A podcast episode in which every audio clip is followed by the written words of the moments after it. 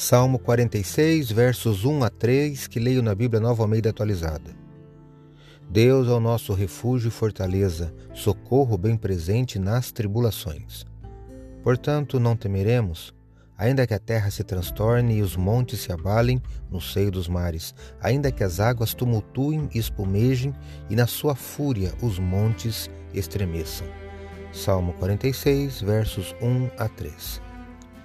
Sou o professor Décio Henrique Franco e trago neste episódio comentários do Salmo 46 do livro dos Salmos que está na Bíblia Sagrada. Este podcast segue o projeto Revivados por Sua Palavra, da leitura diária de um capítulo da Palavra de Deus. Me acompanhe aqui, onde iremos ler toda a Bíblia. O livro dos Salmos possui 150 salmos em poesia utilizados nos louvores do culto do antigo Israel. Aqui no Salmo 46, que é chamado de o Salmo de Lutero, porque o reformador cantava este salmo nas horas de aflição e o parafraseou num hino conhecido no meio cristão, o hino Castelo Forte. Este salmo é um hino que fala da segurança que o povo de Deus pode desfrutar em meio ao caos deste mundo.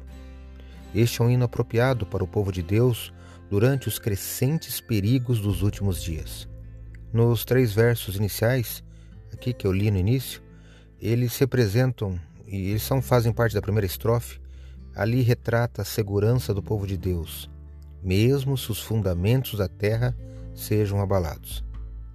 Leia e reflita neste salmo agora. Acredito, como disse o salmista, que a palavra de Deus é uma lâmpada que ilumina nossos passos e luz que clareia nosso caminho.